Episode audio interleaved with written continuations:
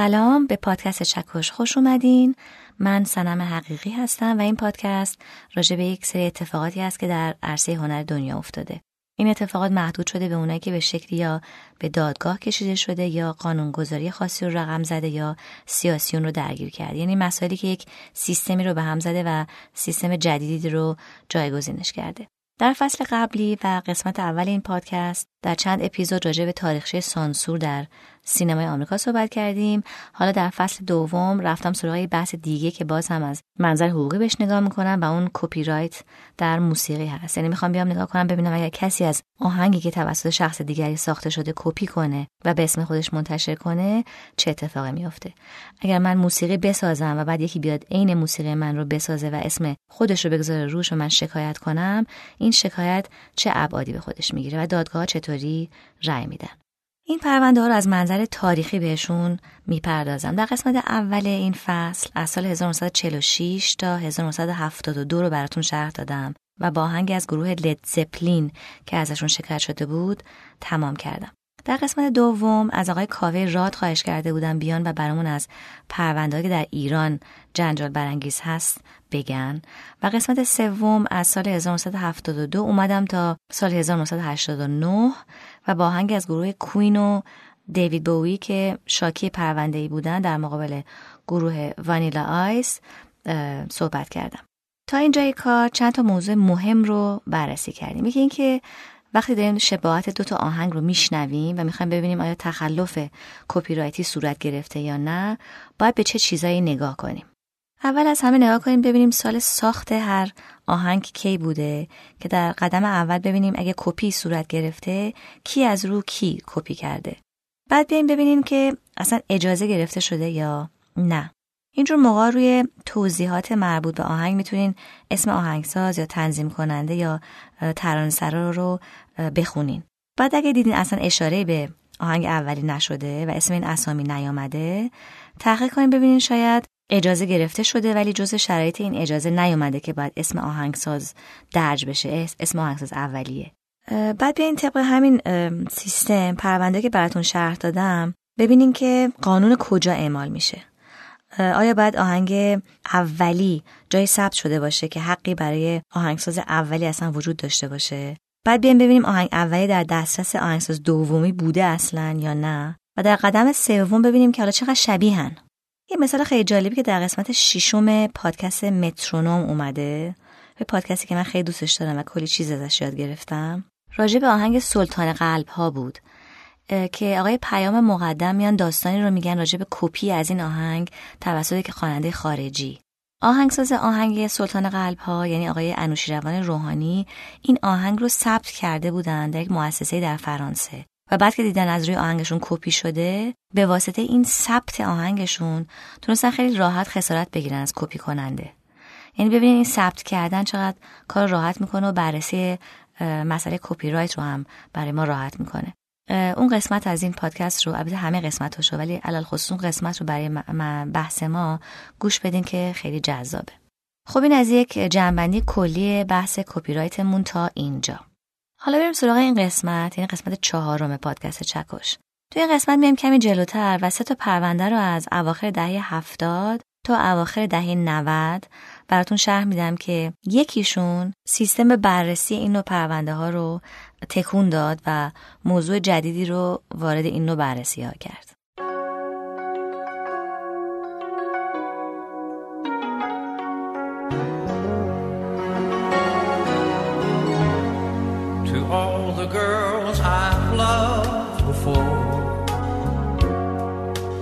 travel in and out my door. I'm glad they came along. I dedicate this song to all the girls I've loved before. To all the girls I once caressed, and may I say I felt the best for her.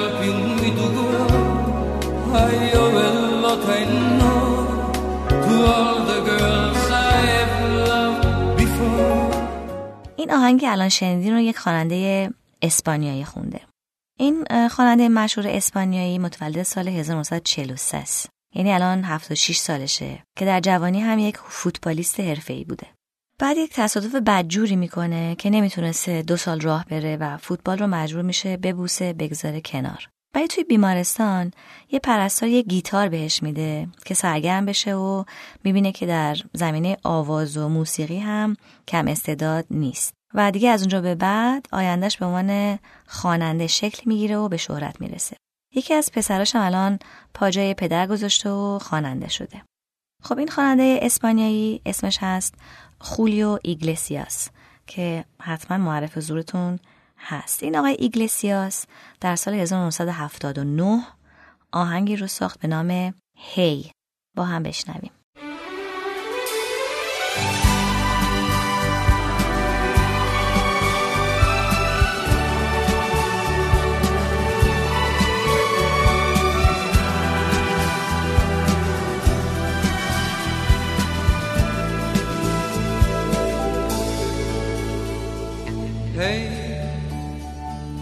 Vayas presumiendo por ahí,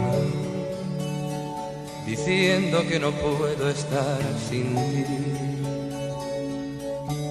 Tú que sabes de mí. Hey, ya sé que a ti te gusta presumir, decir a los amigos que sin ti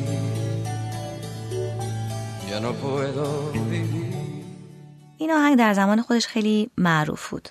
حالا قبل از اینکه خولیو این آهنگ رو بنویسه ادعا شده بود که در سال 1978 شخصی به نام انریک کیا یک آهنگی نوشته بوده به نام اس که این نویسنده ادعا می‌کنه خولیو از این قطعه کپی کرده.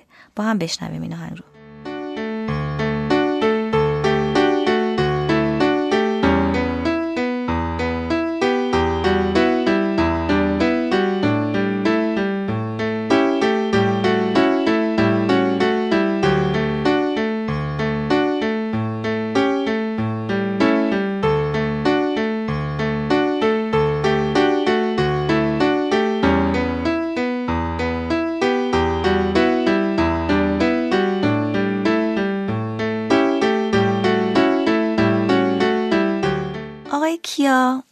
میاد هم آهنگساز رو هم نویسنده شعر رو هم خولیو رو که نهایتا آهنگ رو خونده بوده و هم تهیه کننده این آهنگ رو میکشونه به دادگاه. قضیه دادگاه خیلی جالبه.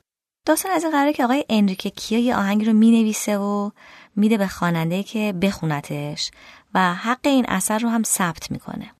خواننده میاد به جای اینکه خودش بخونه این قطعه رو میفرستتش به استودیوی CBS و از این استودیو می‌خواد که این آهنگ رو بفرسته برای خولیو فکر می‌کرد این آهنگ به درد خولیو می‌خوره. اصلا هدفش این بود که خولیو اون رو بشنوه و نهایتا بخونه. بعد از پرسجو این استودیو به آقای کیا میگه که تهیه کننده خولیو این آهنگ رو نپسندیده و ردش کرده.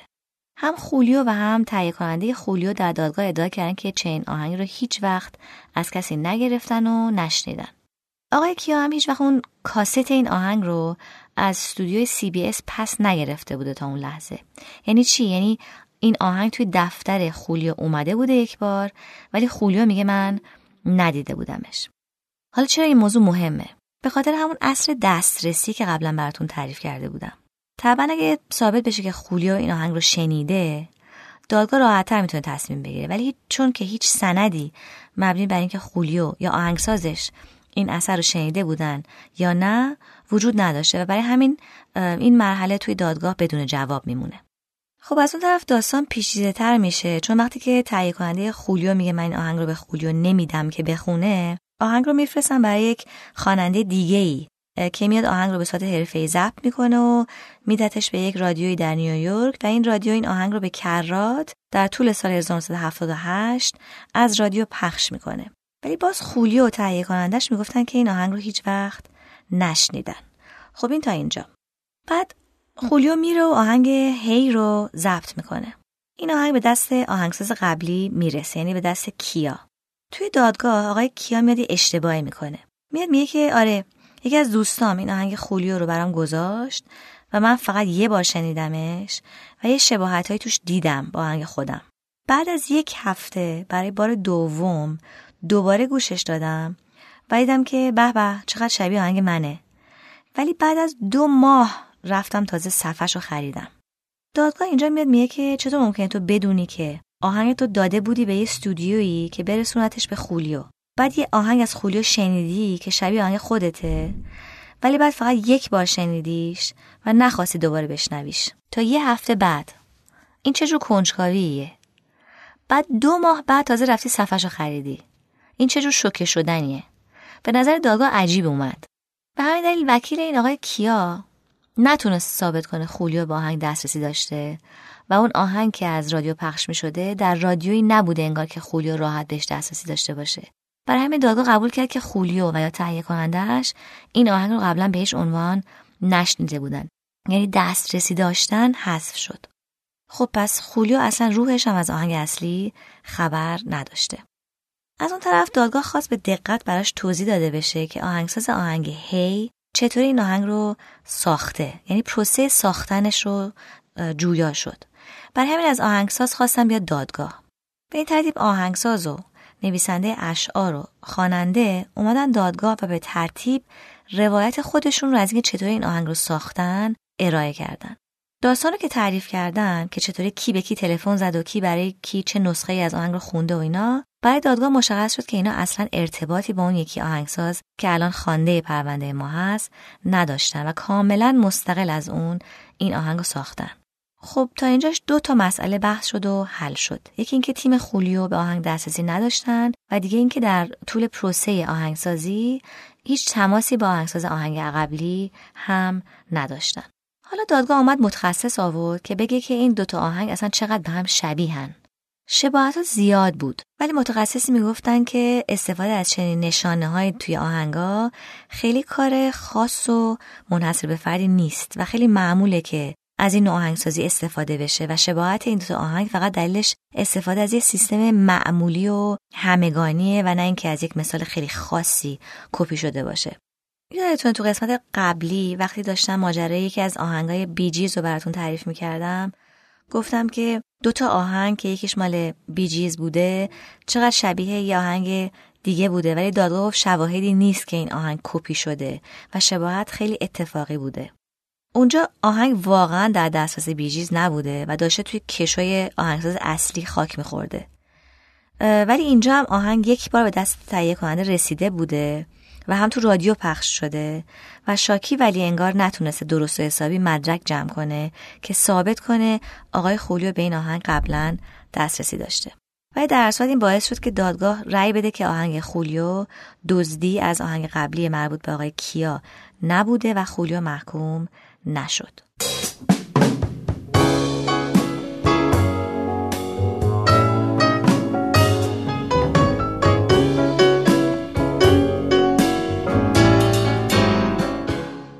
می‌رسیم به یک موضوع خیلی مهم و جذاب و جدید توی این قسمت پادکست راجع به قانون کپی رایت.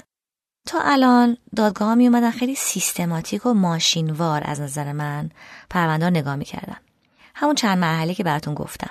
ولی دادگاه آروم آروم اومدن دیدن وقتی کسی از یک کاری کپی می‌کنه لزوما همیشه هدفش دزدی نبوده که مثلا آهنگ رو کپی کنه به اسم خودش که از فروش اون آهنگ سود ببره. بعضی وقتا یه آهنگ موجود رو دوباره می‌خونن یا از یه آهنگی قبلا وجود داشته استفاده می‌کنن به نحوی که هدفشون ممکنه نقد باشه یا نظر دادن راجع به اون کار باشه. از طریق ضبط مجدد اون ملودی. می‌تونه مسخره کردن اون کار باشه اصلا یا ستایش اون کار باشه. یعنی اون نگاه کردن که طرف شاید داره از کار نه برای سودجویی بلکه برای کار دیگه استفاده می‌کنه. برای هدف دیگه داره استفاده می‌کنه. استفاده مجدد می‌کنه.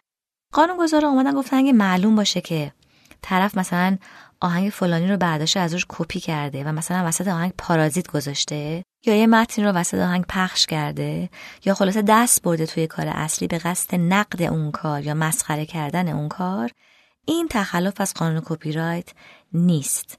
به این کار گفتن حالا یکی از این مثالا استفاده منصفانه یا fair use. یعنی تو که کپی کردی منصف بودی که سودجویی صرف مد نظرت نبوده. ولی برای اینکه ثابت بشه که این کپی استفاده منصفانه هست و دزدی نیست چند تا شرط باید محقق بشه. اول باید هدف سودجویی نداشته باشه. مثلا اگه یه آهنگی رو استفاده می‌کنه مثلا برای یه زمان به خصوصی که یک استفاده سیاسی مثلا بکنه از آهنگ این استفاده منصفانه است چون قصدش سودجوی مالی نبوده. دومی شرط اینه که نگاه کنن ببینن که چه مقدار از آهنگ اصلی رو کپی کردی. یعنی نگاه کمیتی می‌کنن. همه آهنگ رو برداشتی استفاده کردی؟ یا یه مقداری رو استفاده کردی؟ حالا به مثال براتون میگم دادگاه نگاه کمیتی رو چطوری بررسی می‌کنه. شرط دیگه اینه که نگاه می‌کنن ببینن این کار کپی شده چه اثری روی بازار آهنگ اصلی می‌گذاره. حالا یه پرونده خیلی جذابی هست که این موارد رو کامل توش مطرح کرده که براتون تعریف می‌کنم. در سال 1964 ویلیام دیز و روی اوربینسن اومدن یه آهنگ دادن بیرون به اسم Pretty Woman این آهنگ رو عده ممکنه شنیده باشین چون آهنگ استفاده شده در فیلمی به همین نام بود که جولیا رابرتس توش بازی می‌کرد و ریچارد گیر.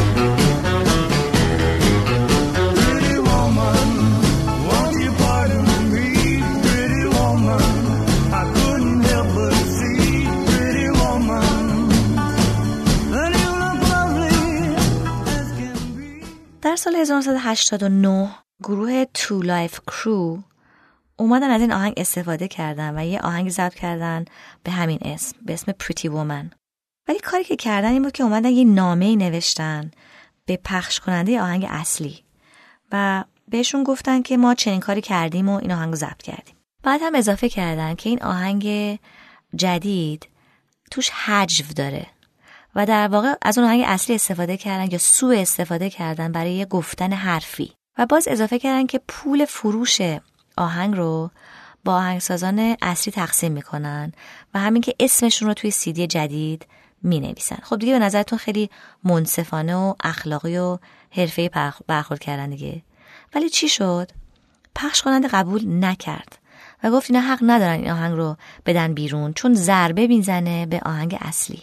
حالا اینجا گروه 2 Live Crew محل نذاشتن به جواب این پخش کننده و اومدن آهنگ رو منتشر کردن و توی سیدی و صفحه و اینا اسامی آهنگسازه اصلی رو هم نوشتن.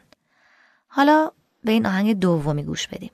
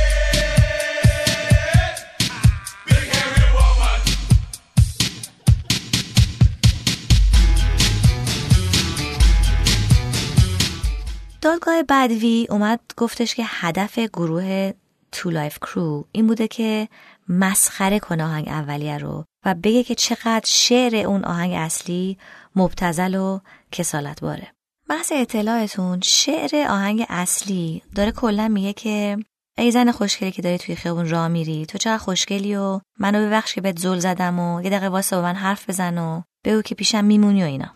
آهنگ دوم همون ملودی رو گرفته عینن ولی شعرش رو عوض کرده و میاد میگه که ای زن پشمالوی چاق بهتره بری موهاتو بزنی.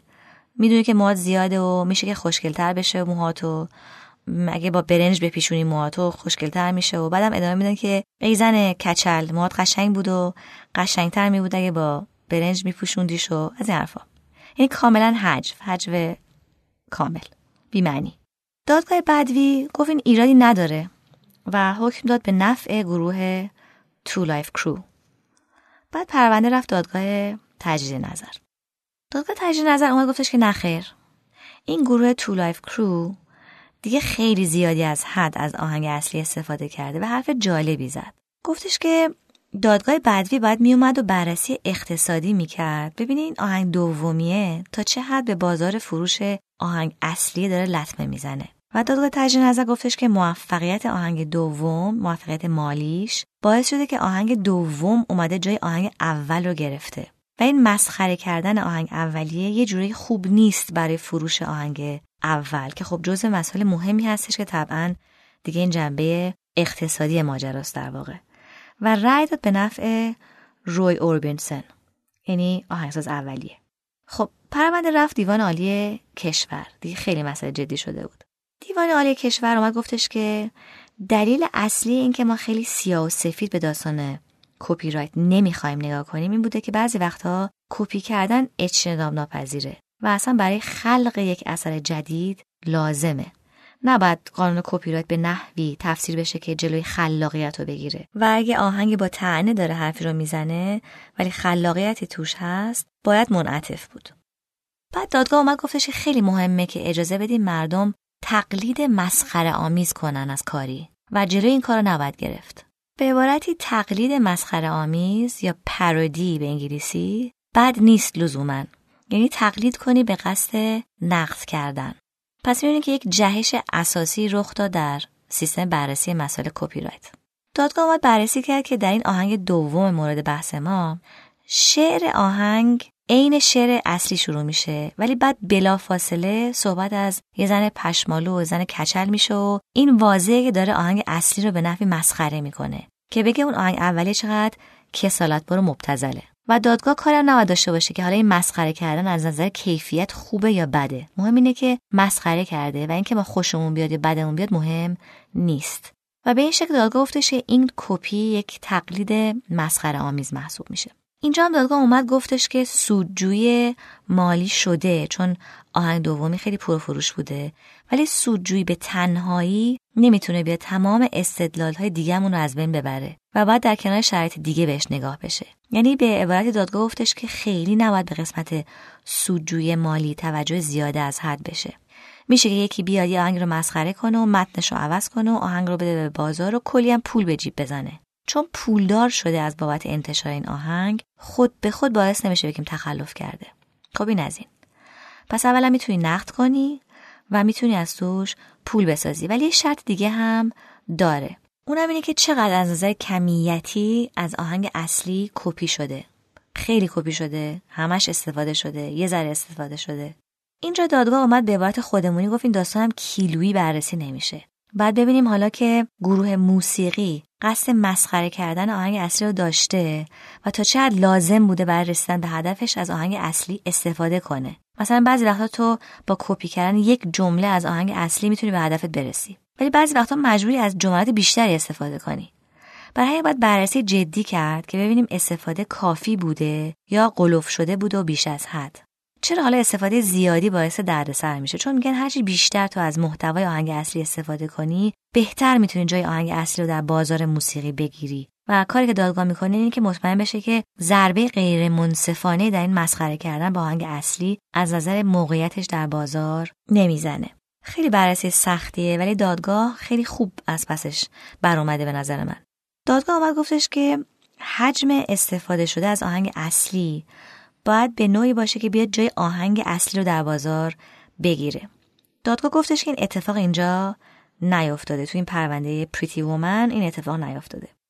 کلا مردم نگاهشون به پرودی و یا تقلید مسخره آمیز و آهنگ آهنگ دیگری مسخره کرده اینطوری نیست که یکی رو جایگزین اون یکی کنن. دادگاه اومد گفتش که مردم قاطی نمی‌کنن این دوتا رو با هم دیگه. یعنی یکی نمیاد جای اون یکی رو بگیره وقتی بحث parody مطرح میشه لزوما. وقتی داری مسخره می‌کنی یه مقدار مناسبی از آهنگ اصلی رو برمیداری و استفاده می‌کنی.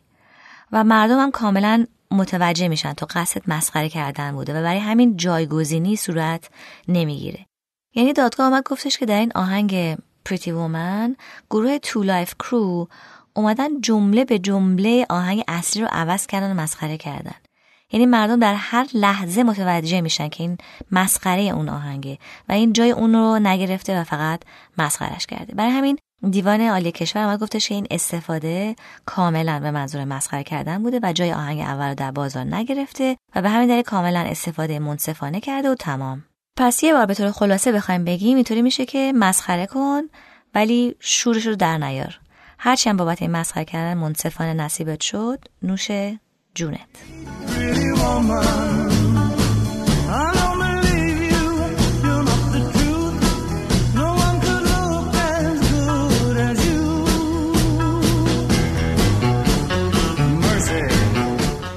خب حالا بیایم یکم جلوتر. سال 1962 یک گروه انگلیسی شکل گرفت. اعضای اولیش دوستای مدرسه بودن.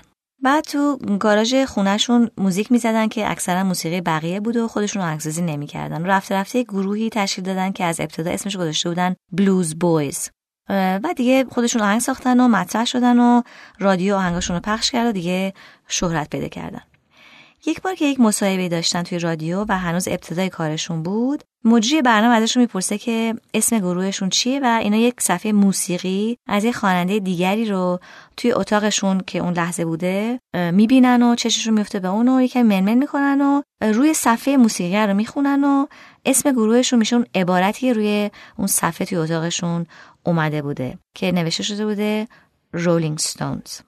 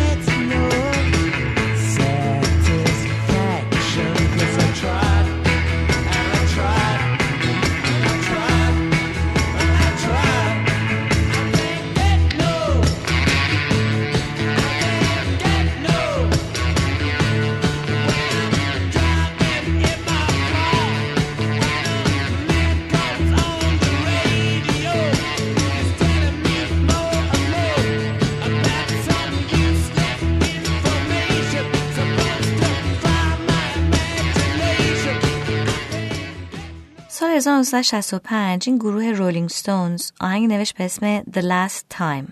این اولین آهنگ single گروه Rolling Stones ه که توسط میک جگر خواننده اصلیش و کیت ریچاردز گیتاریست معروف این گروه نوشته شده این آهنگ موضوع بحث کپی رایت ماست. با هم گوش بدیم.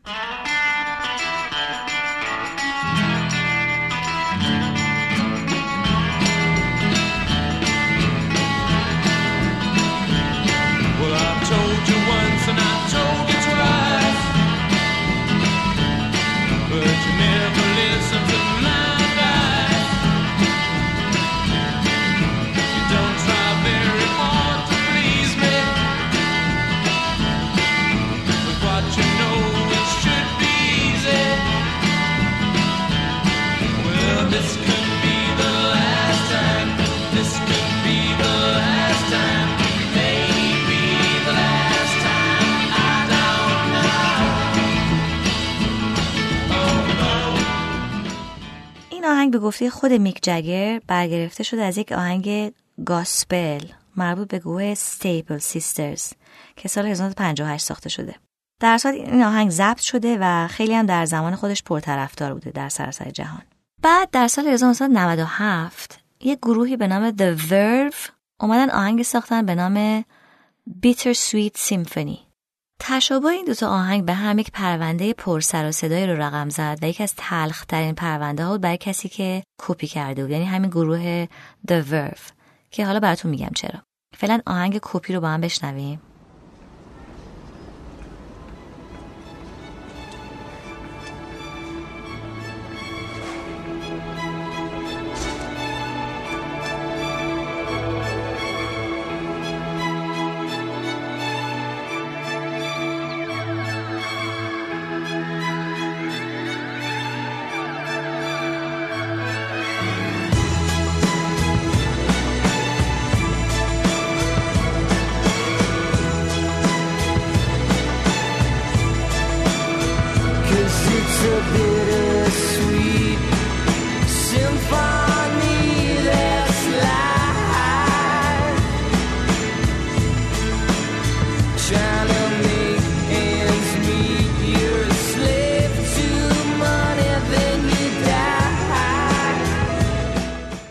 The Verve اومدن آهنگی رو که در پس زمینه توسط سازهای همراه زده میشه رو مشابه آهنگ Rolling Stone ساختن.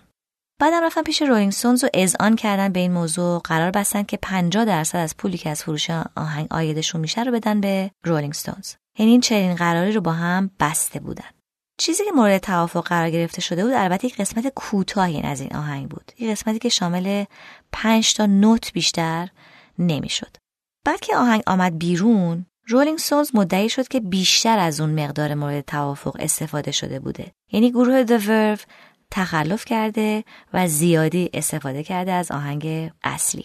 رفتن دادگاه شکایت کردن. دادگاه هم به نفع رولینگ سونز رای داد و اتفاقی که افتاد این بود که نه تنها تمام حق و حقوق اون پنج نوت رو که داده بودن پس گرفتن بلکه تمام عایدی که از این آهنگ گیر گروه The Verve اومده بود و مجبور شدن بدن به Rolling Stones یعنی افتضاح دیگه. اینجا پس نکته مهم از نظر قانون کپی این میشه که تو به همون مقداری که توافق کردی می‌تونستی کپی کنی و بیشتر که کپی کنی ضرر می‌زنی به آهنگ اصلی و باید خسارت بدی.